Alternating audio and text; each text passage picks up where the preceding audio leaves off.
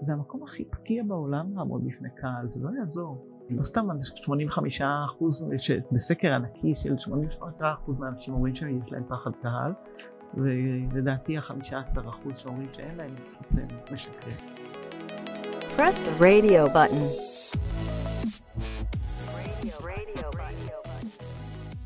היי, hey, אתם על פרק נוסף של רדיו בטן, פודקאסט שמדבר על עיצוב UX בעולמות ההייטק. אני יהודית אשר, והיום אני שמחה לארח כאן את לילך דנין. לילך היא מאמנת ובמאית עסקית, ואנחנו נדבר כאן היום על איך להרגיש יותר בנוח מול קהל, אם זה בהצגה של מצגות אפילו בעבודה, או גם ממש להרצות מול קהל. אז היי לילך. אהלן. התחלנו כזה, עשינו testing כאן, mm-hmm. ואז אה, הקשבנו לעצמנו, אז אמרתי לך שרוב המרואיינים כשמגיעים לכאן, נורא קשה להם להקשיב לעצמם אחר כך. אז אה. אמרתי לך, כזה, סיפרתי לך את זה כאות הזדהות, אבל אז דווקא הגבת לי אחרת. כן, מה שנקרא, אני מבינה. אנחנו לא אוהבים לראות את עצמנו ולא לשמוע את עצמנו. אה, כי אנחנו לא רגילים. ואותי זה פשוט לא מפתיע, כי אני רגילה. אה, ואני יודעת שזה מרגיש מוזר, אז מין, אני, זה במוזר על מוזר, אז זה לא מרגיש מוזר, כאילו זה מינוס מינוס נהיה חיובי. אבל זה אולי גם קצת קשור למקצוע שאת עוסקת בו? מאוד, כי אני חושבת שזה פשוט משהו בלנרמל את זה שזה גם יכול להיות לא בנוח וזה בסדר. זאת אומרת, אה, אני חושבת שזאת אמירה מאוד משמעותית כאילו של, אה, כן, זה, זה ככה אנחנו, זה אומר שאנחנו נורמליים. המון פעמים פשוט מה שמבהיל אותנו זה שאנחנו חושבים שזה לא נורמלי ושאנחנו יוצא דופן ושרק אף אחד לא ישמע שלא נעים לי מול עצמי לשמוע את עצמי אבל אה, לא זה לרגע מביך וזה בסדר זה מנרמל את כולנו. את אומרת לקבל את זה זה הפתרון. אני חושבת לקבל את זה שזה יכול להיות מוזר וזה בסדר שזה מוזר. כן. אני חייבת להודות שבהתחלה היה לי קשה להקשיב לעצמי אבל היום אני די סבבה. דווקא אני כשאני מקשיבה לעצמי לפרקים אז אני תמיד אומרת יו איך לא שאלתי את זה? והייתי צריכה לשאול את זה ככה או כזה אני עורכת את עצמי כל הזמן. אז אני לא יודעת אם לזה יש פתרון או שגם לזה אולי גם לזה יש פתרון. אני חושבת שזה גם משהו בעמדה שלנו כלפי זה כי בעצם ברגע הנתון הזה זה מה שסקרן אותך. זה משהו בלקבל את זה שעכשיו מעניין אותך משהו אחר כי זה כבר היה, לא היה פתור אז. והיית צריכה אותו בשביל עכשיו להיות קצת יותר קדימה כדי שזה יהיה פתור. מעניין. כאילו, זה לא כי יצאתי מפגרת, אלא כי זה מה שראיתי. זה נורא כאן ועכשיו בעיניי, אני נורא מאמינה ב... בנוכחות ברגע היא הדבר הכי, הכי טוב שיש לנו, אז בוא נבנה מזה לפחות. אז, אז בוא נדבר שנייה על הנוכחות ברגע שאולי זה קצת יותר אה, מילים שקשורות לתיאטרון יכול להיות? יש מצב, יש מצב. אז בוא נדבר שנייה על איך הגעת לשילוב הזה בין תיאטרון למינהל עסקים, להגיע לחברות ולהרצות, להכין אמ, מרצים לכנסים גדולים כמו כנס UXI שאת ממש מובילה שם ומכינה את המרצים. איך חיברת בין העולמות? אה, האמת זה היה מסע ארוך כזה כי אמ, רציתי, למדתי תיאטרון ונורא אהבתי את התיאטרון וראיתי כשהאהבה שלי נמצאת שם והייתי רשומה כמובן גם לדברים אחרים. וכל פעם פשוט אה, זה קרה לי אה, בלשון אה, call me, had a call. אה, ואחרי שהייתי תיאטרון וזה לא לגמרי סיפק ואחרי שהייתי אמרתי אוקיי אז אולי יותר אה, אז אמרתי זהו, הייעוץ הארגוני זה משהו יותר מדויק לי, כי האמת התגלגלתי לזה במקרה, גמרתי את הלימודי תיאטרון, אמרתי אוקיי, אני צריכה להביא לתוך עולם התיאטרון קצת ניהול, וניהול לומדים בפקולטה לניהול, אז עברתי את הדשא, ומהפקולטה לתיאטרון לחוג למנהל עסקים, ואף אחד לא הבין מה הרעיון, כאילו איך בחורה מתיאטרון תלמד מנהל עסקים, וראו שזה בסדר, זה דווקא הדליק אותם, והאמת, חשבתי כבר, הייתי כבר גמרתי את הלימודים והייתי צריכה לעשות גם תזה ורציתי לעשות על הקשר בין לחץ וביצוע ולא חשבתי על זה כבר הרבה מאוד שנים אבל עכשיו שאת שואלת אה, כי עניין אותי ראיתי שצריך איזשהו לחץ על הבמה גם האנשים שבתיאטרון השחקנים החיים ותיקים גם להם רואה את הבופיק לפני שהם עולים על הבמה לפני שהמסך עולה אמרתי אוקיי סימן שצריך את זה. עכשיו בוא נראה איך הקשר החיובי כל האזור החיובי של הקשר בין לחץ לביצוע. אה, ועד היום זה מאוד מסקרן אותי ואני אפילו היום בשיחת טלפון שהייתה לי מישהי שאמרה שהיא רוצה להתמודד עם הפחד במה שלה. אז אמרתי לה שאם היא מכירה את הקשר ההפוך היו ההפוך בין לחץ לביצוע. זאת אומרת שאנחנו חייבים איזושהי עוררות מסוימת בשביל להגיע לביצועים גבוהים אבל מעבר לרמה מסוימת ככה העקומה מתהפכת בחזרה ויש יותר מדי לחץ וזה כבר פוגע mm. בביצוע mm-hmm. וזה מקום נורא נורא עדין למצוא את האמצע אז אה, ככה זה התגלגל כאילו אני חוזרת לשאלה שלך של איך הגעתי אז זה, זה בתוך השילובים של כל פעם להרגיש בנו, להבין שיש שם שני עולמות שאני אוהב ואפשר לשלב ביניהם פשוט המציאות הראתה את עצמה. מעניין עכשיו את כנראה מהניסיון שלך את בעצם לוקחת אנשים שיש להם פחד קהל או כאלה שגם אולי בלי פחד קהל אבל לא ממש אוהבים את המקום של להיות באמצע אה, ואני חושבת שאם אני שנייה אשים בצד את הלהרצות כי אולי לא כל המאזינים דווקא רואים את עצמם כמרצים אבל אני חושבת שהפרק הזה הוא סופר רלוונטי לכולם כי כולנו בתפקיד שלנו כ-UX designers אנחנו הרבה נדרשים להציג. ולהציג מול מנהלים ולהציג מול אפילו מול, מול ה product הרבה מאוד סיטואציות זה כל פעם יכול להלחיץ מחדש ולהגיע למקום הזה באיזושהי נינוחות ובאיזשהו מקום של אני מאוד שלווה אני מאוד יודעת מה אני מציגה ומאוד בטוחה במה אני עושה אני חושבת שזה מעניין להבין איך אפשר להגיע לשם.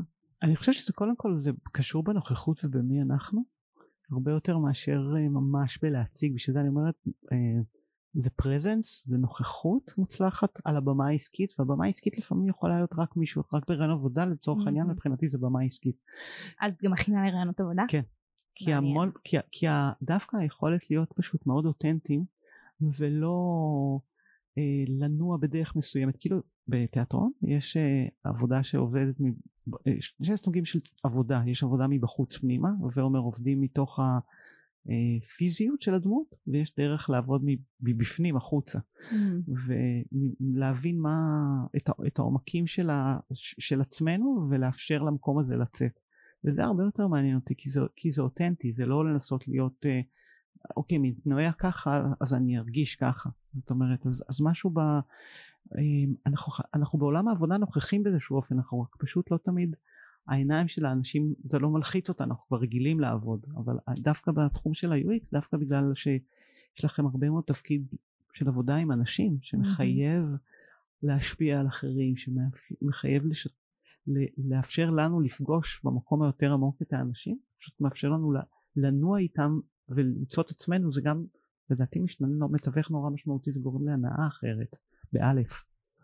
אז אני חושבת שה...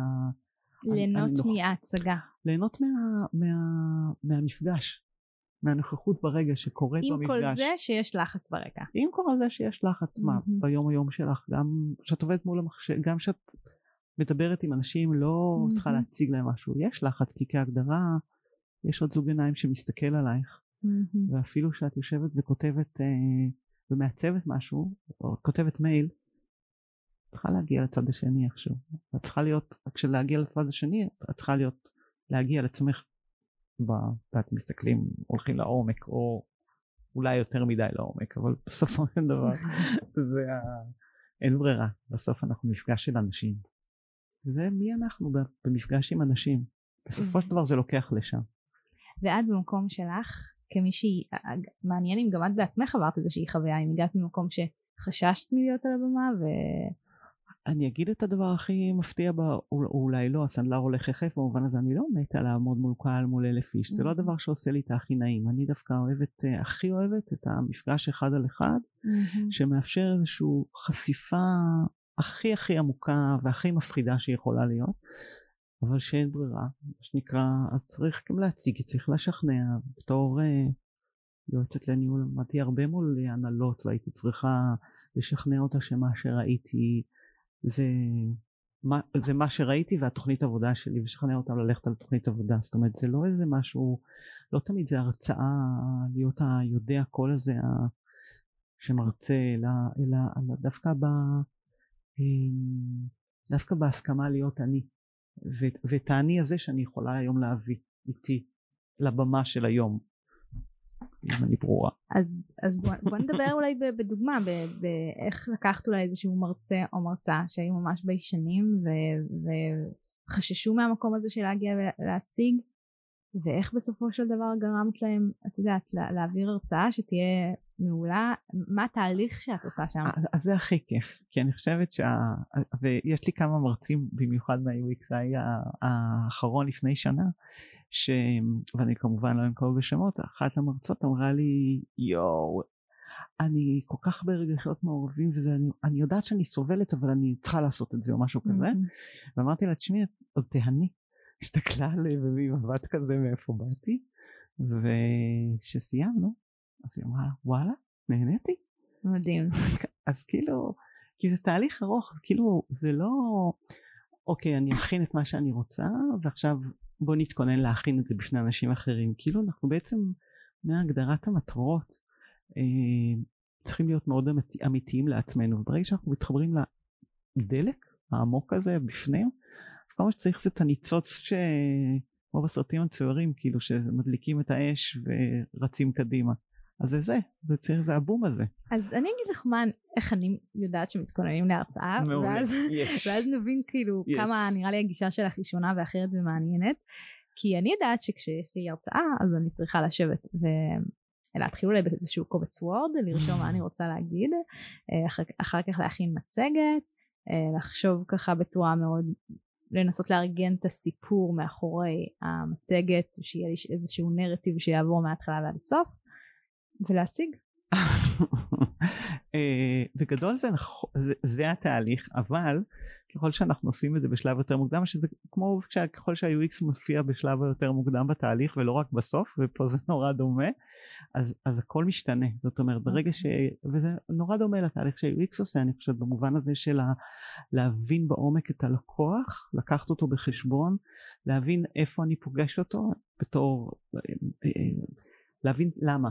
אני חושבת שזה דבר נורא משמעותי, זה לא רק מה אני רוצה להגיד, זה למה אני רוצה להגיד. זאת שאלה שאנחנו חייבים לשאול. כמו שאת שואלת למה המערכת למה whatever זה חייב להיות להתחיל מהשאלות האלה למי זה? ו- ומשם שאנחנו מתחילים עם בהירות שמה ומל- ומלווים ואנחנו יודעים מה תהיה הסיטואציה הבימתית אנחנו יודעים נגיד כמו שאמרתי קודם כשדיברנו המופע של שלמה ארצי שהוא יכין אותו לקיסריה הוא יהיה מאוד שונה מאשר שהוא יכין אותו לצוותא. אז אם יהיה משהו בהכפ... כבר מההתחלה ששלמה ארצי חושב על המילים ועל השירים איזה הוא ישלב אז הוא לוקח בחשבון את, ה... את המופע והוא יביא איזושהי נוכחות אחרת. זה לא אותו בול אותו דבר הוא לא השפת גוף שלו לא תהיה אותו דבר כי אנחנו נורא מושפעים מהמרחב mm-hmm. שאנחנו מופיעים. אז אנחנו ניקח את כל הדברים האלה בחשבון. אנחנו אני חושבת שהטיפ הראשון וזה דבר נורא נורא משמעותי זה בהתחלה להיות ברורים לגבי מה המטרות. מה המטרה שלנו מאחורי הדבר הזה? אנחנו רוצים לשכנע את הקהל אנחנו רוצים אה, אה, להקשיב. יכולות להיות מלא מטרות אחרות לחלוטין הן צריכות להיות נורא ספציפיות זה לא יכול להיות אה, אה, זה לא מספיק שהקהל אה, כמו בתיאטרון שהקהל ימחא כפיים ויאהב אותי. צריכה להיות לי סיבה טובה של למה אני עושה את זה גם עבורי וגם עבור הקהל. וזה משנה את כל ה... לאן מגיעים ומתחילים okay. אוקיי. ממטרה אחרת מהבנה של המטרה המטרה של הלמה אני עושה את זה. ואת יכולה לשתף אולי אם יש לך דוגמה של המרצה אבל אולי דווקא גם תשתתפי על עצמך נגיד כשאם את כרגע הולכת ו... הולכת להרצות בפני קהל למרות ששיתפת שזה לא המקום שהכי קל לך ואת הכי מרגישה בו בנוח אולי לא קל אבל הכי מרגישה בו בנוח. אני מנסה לקחת איזושהי דוגמה תמיד יש לנו איזושהי אג'נדה מאוד פנימית מאוד עמוקה אפילו כמו שמתחברת למה שאמרנו קודם. יש סיבה שאת עושה מה שאת עושה. יש איזה, איזה משהו שמבקש להיוולד. mm-hmm. ואת צריכה להיות מאוד ערה ללמה הזה שמפעיל אותך. אם דיברנו קודם ואני לא יודעת אם אפשר לדבר את זה בקול רם את, ה, את, ה, את המיזם שלך ברגע שאת יודעת את המקור של למה את עושה את זה זה כל כך מייצר בהירות לגבי הדרך. mm-hmm. ואז הלמה הוא נורא נורא ספציפי, הוא נורא מתאים ל... הוא מייצר ישר את ה... מה את הולכת לעשות, כאילו הוא, הוא, הוא מין החוט שמחבר עליו אחר כך את כל החרוזים. Mm-hmm. זה ברור?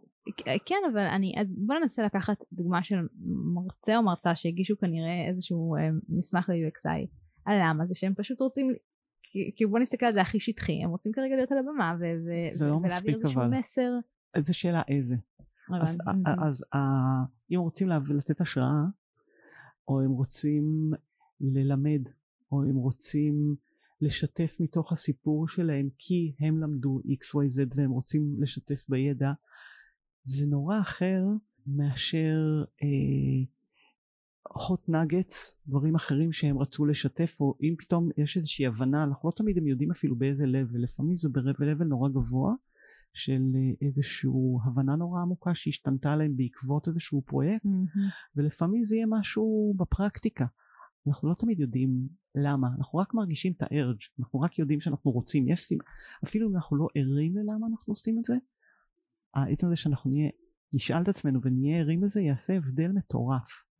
ואם אני שנייה אקח את זה לעולם מקביל של להציג איזושהי מצגת בעבודה שזה הרבה פעמים חלק מהתהליך עבודה כלומר למה אני עושה את זה כדי כן כדי לקדם את המוצר שאני שאני עובדת כאילו לקדם את מה שאני עובדת עליו כרגע. אמ, זה כללי מדי זה לא ככל שזה יותר ספציפי ואנחנו יכולות mm-hmm. לקחת דוגמה שלך של איזה משהו שאת עושה עכשיו ככל שזה יהיה ספציפי זה ימקד אותך לכיוון אחר לגמרי זה גם ייתן לך כוח אחר לגמרי זה יוציא ממך איכות אחרת מאשר בכללי. בכללי אם את רוצה לקדם את זה אז זה, זה באזור זה בסדר.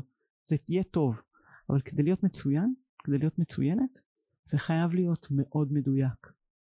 כי לך יש למה מאוד מאוד עמוק ללמה את רוצה לעשות את המיזם שאת רוצה לעשות וזה יהיה נכון לגבי כל דבר. כאילו ואז כשאת מבינה למה את עושה את זה את המיזם הזה עכשיו לתחום הזה זה ישפיע על כל המנעד של מה שהולך לקרות. זה mm-hmm. כאילו זה משמש אחר כך ככוכב צפון לאורך כל הדרך.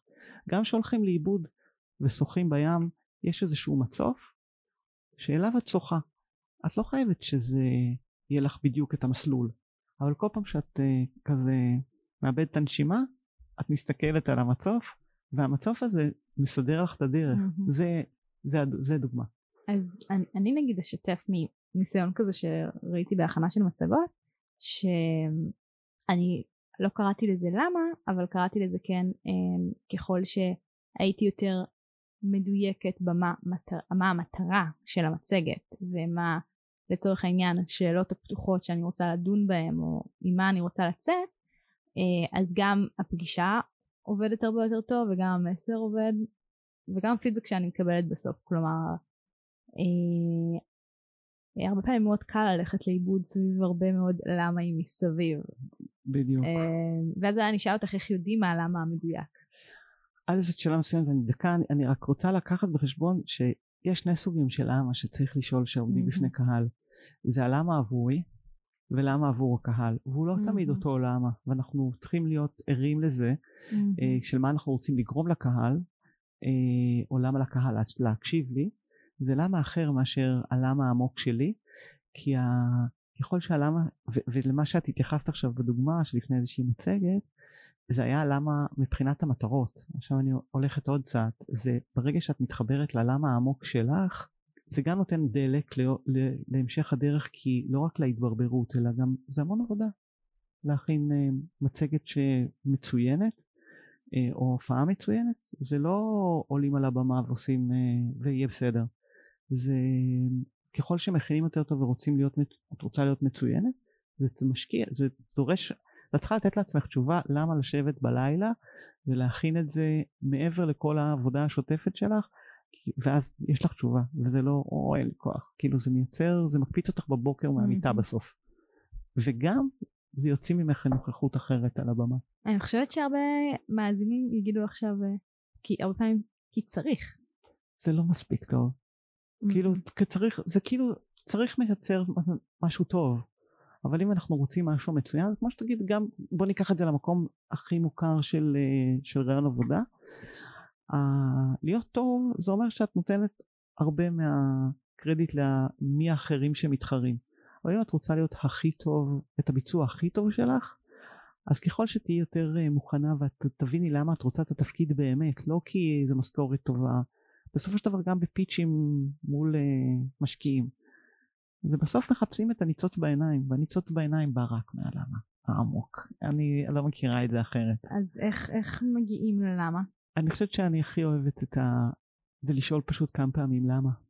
אז אני מנסה שנייה אחת להוריד ולהבין מה, מה זה אותו למה ואיך אני מבררת אותו. Uh, אני חושבת שהמפתח, לפחות עבורי, הוא uh, לשאול את עצמי למה אני עושה את זה.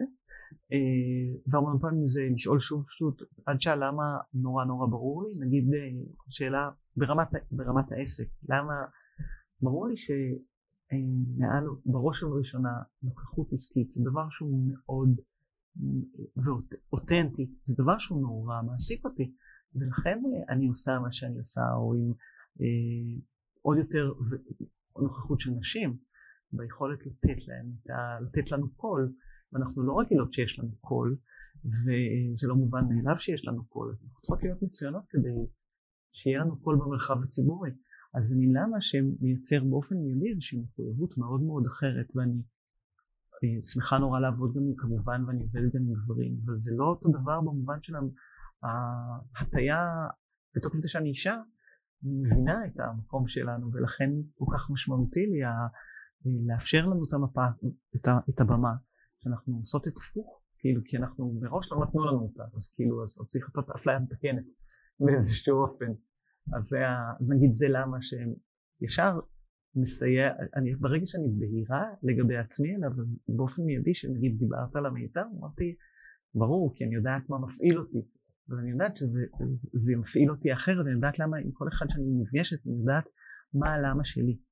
היום את מאוד ברורה לגבי הלמה שלך, נכון. אבל איזה תהליך עשית עד שהבנת את הלמה ואיך? וואו, אז אני חושבת שכל פעם הייתי ליד, כאילו נגיד נורא בתור יועצת ארגונית או כשהייתי מנהלת הצגה או שהייתי סטטיסטית לא משנה איפה מה עשיתי אם על הבמה בעולם בעולם העסקים או בעולם התיאטרון הייתי כל הזמן ליד. כאילו זה כל הזמן לא היה זה. זה היה כאילו זה היה טוב אבל זה לא שזה לא היה רע זה היה טוב אבל זה לא היה מעולה זה היה מעולה נגיד לחצי שנה לחודש חודשיים. ואז הבנתי שאני כאילו ליד זה כמו ששומעים את הזיוף הוא כזה קטן ו- ורק חוזרים הביתה וכשחוזרים הביתה מבינים איפה, איפה היה הזיוף. זה משהו בזה שאני לא מרשה לעצמי להיות עם הזיוף כי אני יודעת שאחר כך אה, זה, זה משפיע על הברק בעיניים אין מה לעשות כאילו זה, זה ממש מדהים ואני בטוחה שזה דרש ממך הרבה אומץ כי בסך הכל הייתי כנראה במשרות כן. מעולות כן, זה, זה מצריך כל הזמן, ואת יודעת להגיד את זה גם על עצמך, ואני חושבת שהכנות שה, הזאת עם עצמנו, כל פעם ללכת קצת אחרי, ה, אחרי החלום, ולתת לעצמנו, זאת אומרת, אני הגעתי ללימודי תיאטרון כי פשוט מצאתי את עצמי בלונדון, עומדת בפני פתיחת ה... מתרגשת בטירוף שהמסך עולה על עלובי החיים, אמרתי, אני חייבת לעבוד בתיאטרון. באתי לארץ, תוך שבוע עבדתי מאחורי הקלעים, התחלתי בתור אביזרנית ומלבישה. הבנתי שפשוט זה זה, הייתי פשוט חייבת לעשות את זה. אז, אז זה משהו בלהקשיב לקול הזה של משהו שאנחנו חייבים לעשות, הוא קול קטן, אנחנו משתיקים אותו ככל שעובר הגיל, ככל שאנחנו מתבגרים. אני חושבת שאני הרבה נתקלת במעצבים בשלבים של רעיונות עבודה ותהליך חיפוש והרבה פעמים המעסיקים מחפשים לראות שיש אצל המועמד את הלמה. את הזיק. זה, איך, זה איכשהו אנחנו, אנחנו לא ערים לזה, אבל הלמה הוא לא למה מהראש, הוא חייב להיות מהבטן. Mm-hmm. כי אם הוא לא מהבטן, הוא לא מדליק לנו את העיניים, ואי אפשר לעשות את זה בכאילו. ברגע שהניצוץ הזה נדלק, זה, זה כמו אש, זה ישר עובר הלאה, והיופי של זה, זה אחד הדברים שאנחנו הרבה עובדים על במה, זה המראה של הקהל. זאת אומרת, אם אני באה, אם אני עולה לבמה ואני אה, את, את, את רוצה ליצור מצב שאת מפחדת ממני בתור דמות, אז uh, אני מבסס את מערכת היחסים שלי עם הקהל, אוקיי? ואז הקהל מבין שהוא צריך, כאילו זה מין מעגל כזה, אני מקבלת בחזרה את היחס שאני נותנת לקהל וזה מין מראה על מראה כזאת. אז אותו דבר, כאילו אנחנו קולטים את זה בראיון עבודה או, או, או, או על במה. זה משהו שנורא סוחף, לא ככלי, לא, אלא זה באמת מייצר, בעיניי, מייצר עולם יותר, יותר, יותר שמח, יותר מדויק. Mm-hmm. כי... תתני, אולי את יכולה לשתף כזה בדוגמאות של נגיד מרצים שהגיעו לך כי הם חש... ל-UXI כי הם תכננו להביא הרצאה ואז פתאום בעצם עברתי איתם תהליך של למה? וכזה התחלת לדבר איתם להתחבר לקול הפנימי ואז כזה אוי מה את רוצה מאיתנו לילך. הכי בעולם הכי בעולם. היו לנו עכשיו שלושה מקרים כאלה בטח זה קורה כל כנס. כאילו מה הם, מאיפה היא נפלה עם השאלות האלה? כאילו ומה התהליך? אני רוצה להעביר תוכן והנה התוכן ויאללה ביי. אבל זה לא עובד כאילו. זה אנחנו כל כך רגילים בעולם עבודה יש מאיתנו חלקנו כל כך מיומן בלהביא את האני המקצועי השכלתני היודע אבל זה המקום הכי פגיע בעולם לעמוד בפני קהל זה לא יעזור. לא סתם 85 אחוז בסקר ענקי של 85 אחוז מהאנשים אומרים שיש להם פחד קהל ולדעתי החמישה עשר אחוז שאומרים שאין להם פשוט משקרים. אבל גם אם לא אה, אנחנו נורא זה מקום נורא נורא חשוף אנחנו לא יכולים לשלוט על מה רואים. אז לפחות אנחנו לכאורה אבל אנחנו אם אנחנו שמים איזשהו מסך איזשהו מסכה איזשהו אני היודע זה לא it's not fun אמ, וזה הפוך על הפוך. אז אה, את יכולה לשתף נגיד בדוגמאות של איזה למה יש למרצים כשהם מגיעים להגיע לנגיד אני חושבת שבקטע הזה הלמה הוא, הוא מה הלמה הוא פחות משמעותי כמו זה שהוא מדויק לכל אחד. הלמה יכול להיות כי גיליתי לו משהו נורא נורא מעניין שנורא חשוב לי לחלוק אותו אבל אבל זה עכשיו נשאר נורא כללי כאילו זה חייב להיות למה נורא נורא אישי ועמוק ולכן אין לו משמעות שאני אשתף. כן אני בדיוק.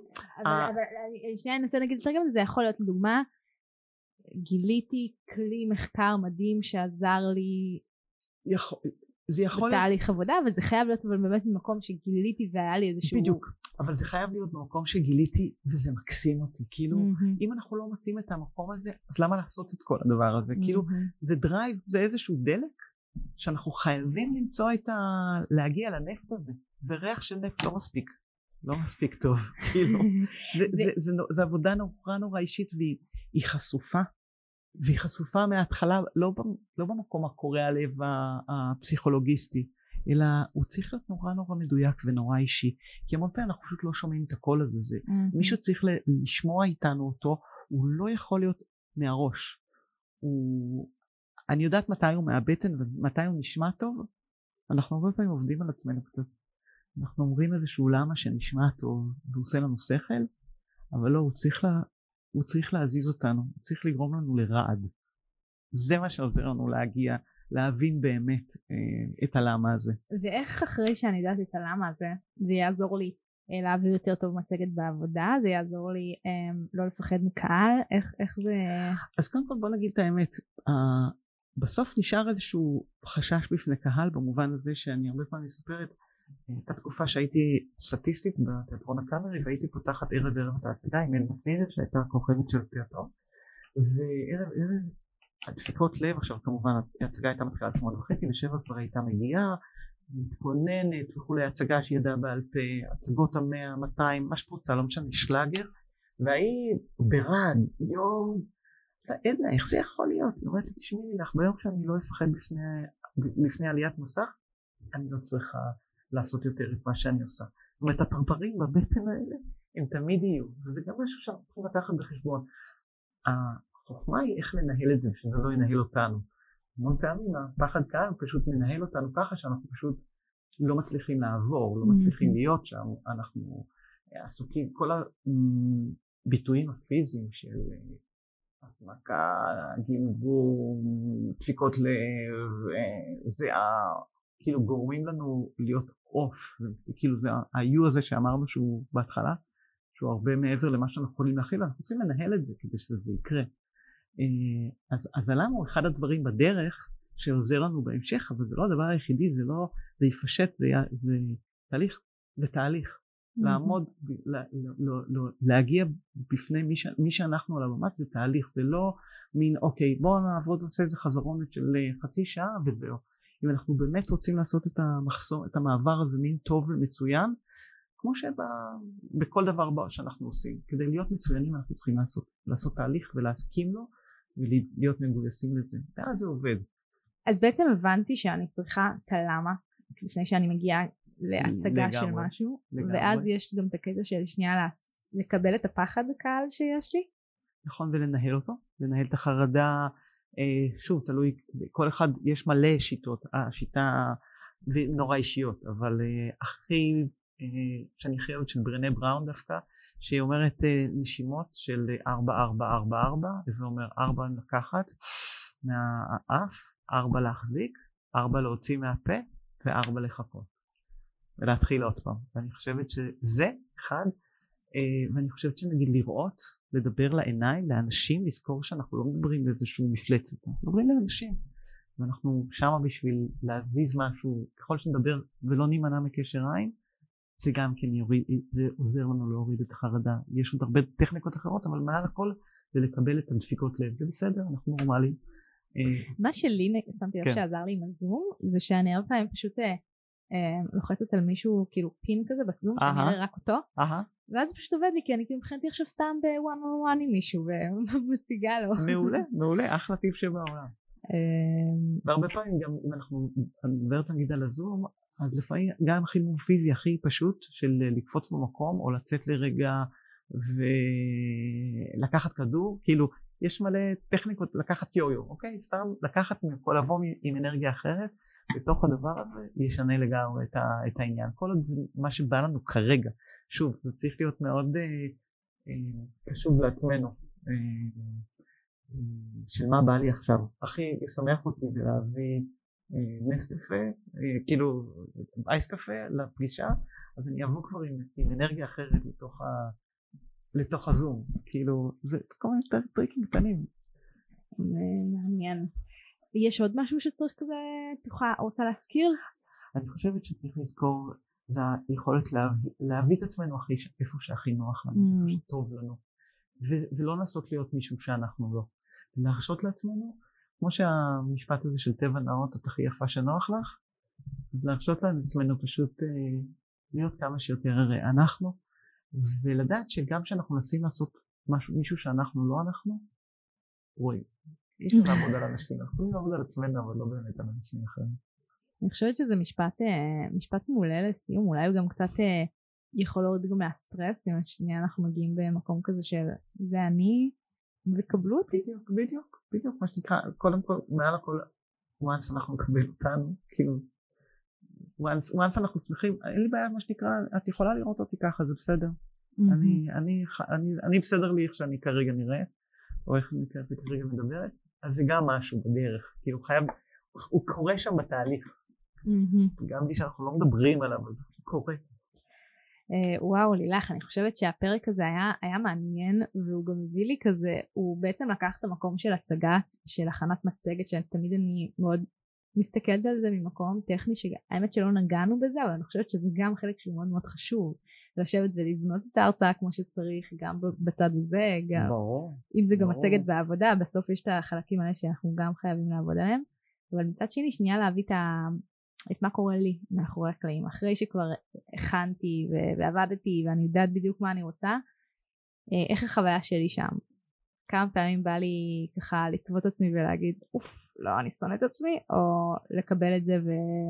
ואי אפשר להתחבא מאחורי המצגת. המון פעמים אנחנו רואים אה, מרצים שמנסים להתחבא מאחורי המצגת ולהיות המדבבים. אין מה לעשות. once אנחנו יוצאים מהבית אנחנו על הבמה. צריך לא כדי to perform uh, to be present זה לא אותו דבר mm-hmm. once we, we, pre, we, we talk about presence זה משהו אחר לגמרי אז יאללה תאכול זה אה, טוב, יאללה, אני מקווה שההצגה שלכם אה, מחר בבוקר אה, לפרויקט שתציגו בעבודה, או אם יש איזו הרצאה שאתם מעבירים, אז תהיה טובה יותר אחרי הפרק הזה.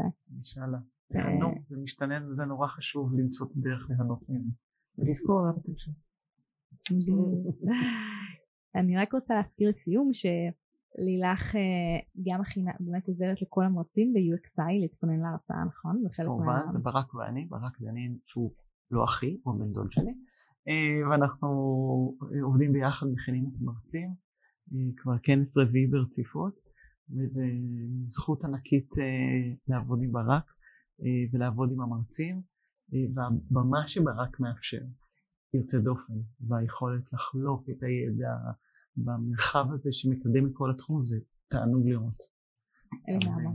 ויש גם, רציתי גם להזכיר למאזינים שיש לנו קודם מחר הכנס, אז אתם מוזמנים ככה להיכנס לקבוצה בפייסבוק. יהיה מעניין, יהיה מעניין. קאדר מהמם של אנשים. אני סופר סקרנית. אז תודה רבה לילך שהיית איתנו כאן, תודה רבה לכם המאזינים שהקשבתם עד עכשיו. אה, גם אני אגיד תודה לנופר על העריכה של הפרק ולוויקס על האירוח אה, המעולה כאן אה, ואתם מוזמנים למצוא אותנו בקבוצת פייסבוק שלנו רדיו בטן ואינסטגרם ונשתמע בפרק הבא. תודה. Press the radio button. Radio, radio, radio.